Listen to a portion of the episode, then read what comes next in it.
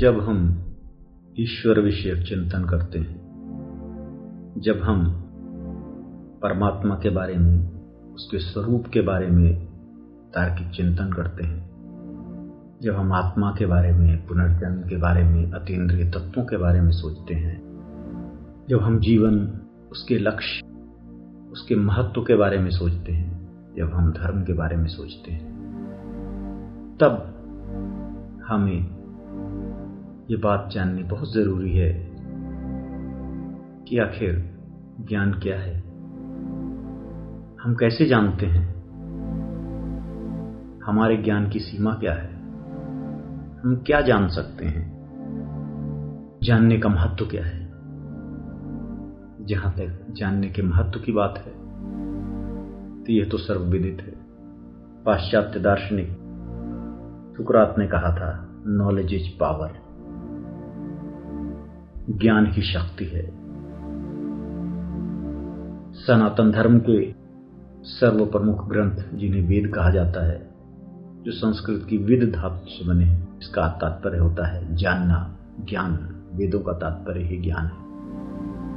ज्ञान इसलिए भी है कि इनके अंदर ग्रह नक्षत्रों से लेकर गणित और चिकित्सा शास्त्र तक का विशद ज्ञान भरा हुआ है। ये वेद ज्ञान के भंडार है। भगवान कृष्ण ने गीता में कहा है, न ज्ञान सदृशम पवित्र में विद्यते। इस संसार में ज्ञान की तरह पवित्र और कोई भी चीज़ नहीं है। ज्ञान का तो महत्व सर्वविदित है। फिर हमें यह जानना ज़रूरी है कि यह ज्ञान है क्या?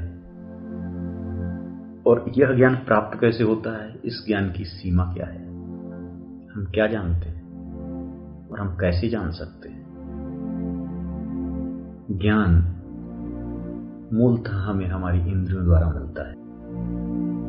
हम इस विश्व को, इस दुनिया को, इस संसार को पाँच तरीकों से जानते हैं। जो हमारी पाँच ज्ञानेन्द्रियाँ हैं, जो हमें रूप, रस, स्पर्श, गंध और शब्द।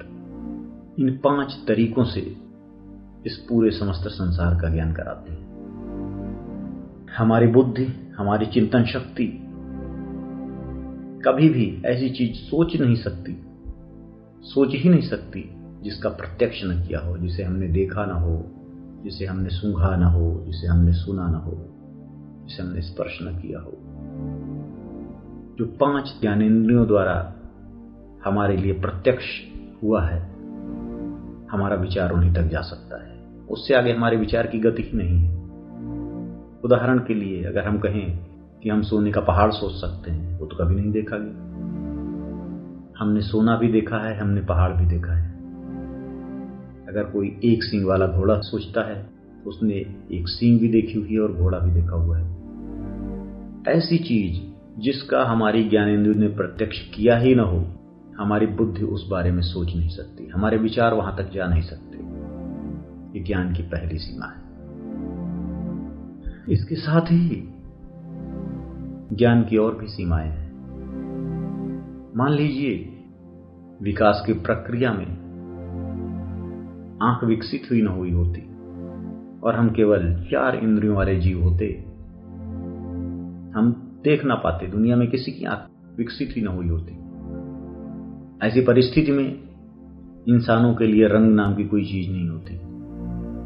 इंसान रंग जानता ही नहीं। इंसान शायद प्रकाश भी न जानता। प्रकाश फिर भी होता, रंग फिर भी होते, लेकिन हमारी सीमा बहुत छोटी होती।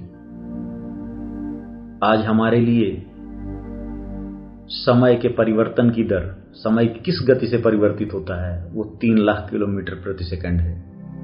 क्योंकि प्रकाश तीन लाख किलोमीटर प्रति सेकंड की गति से भागता है।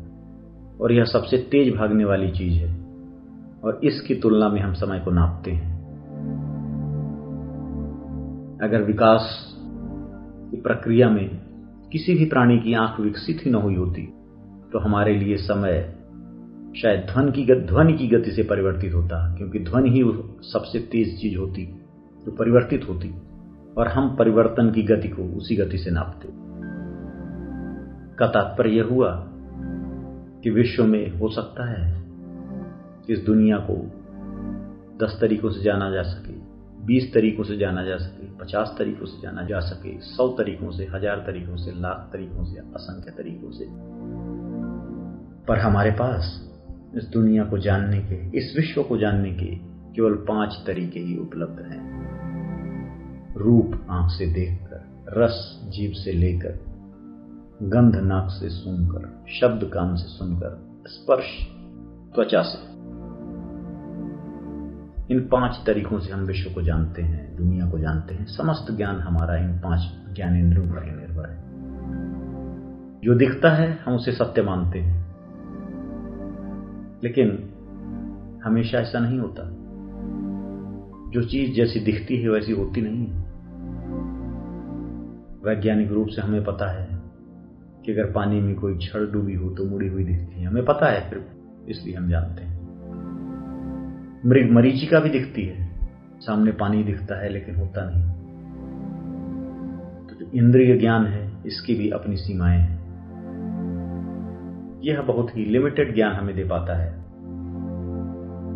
हमारे कानों की ध्वनि को सुनने की भी सीमाएँ हैं। इन पाँच तरीकों से प्राप्त ज्ञान को संवेदनों को, स्वसंवेदनों को बुद्धि ज्ञान के रूप में निर्मित करती है। हमें ज्ञान देती है।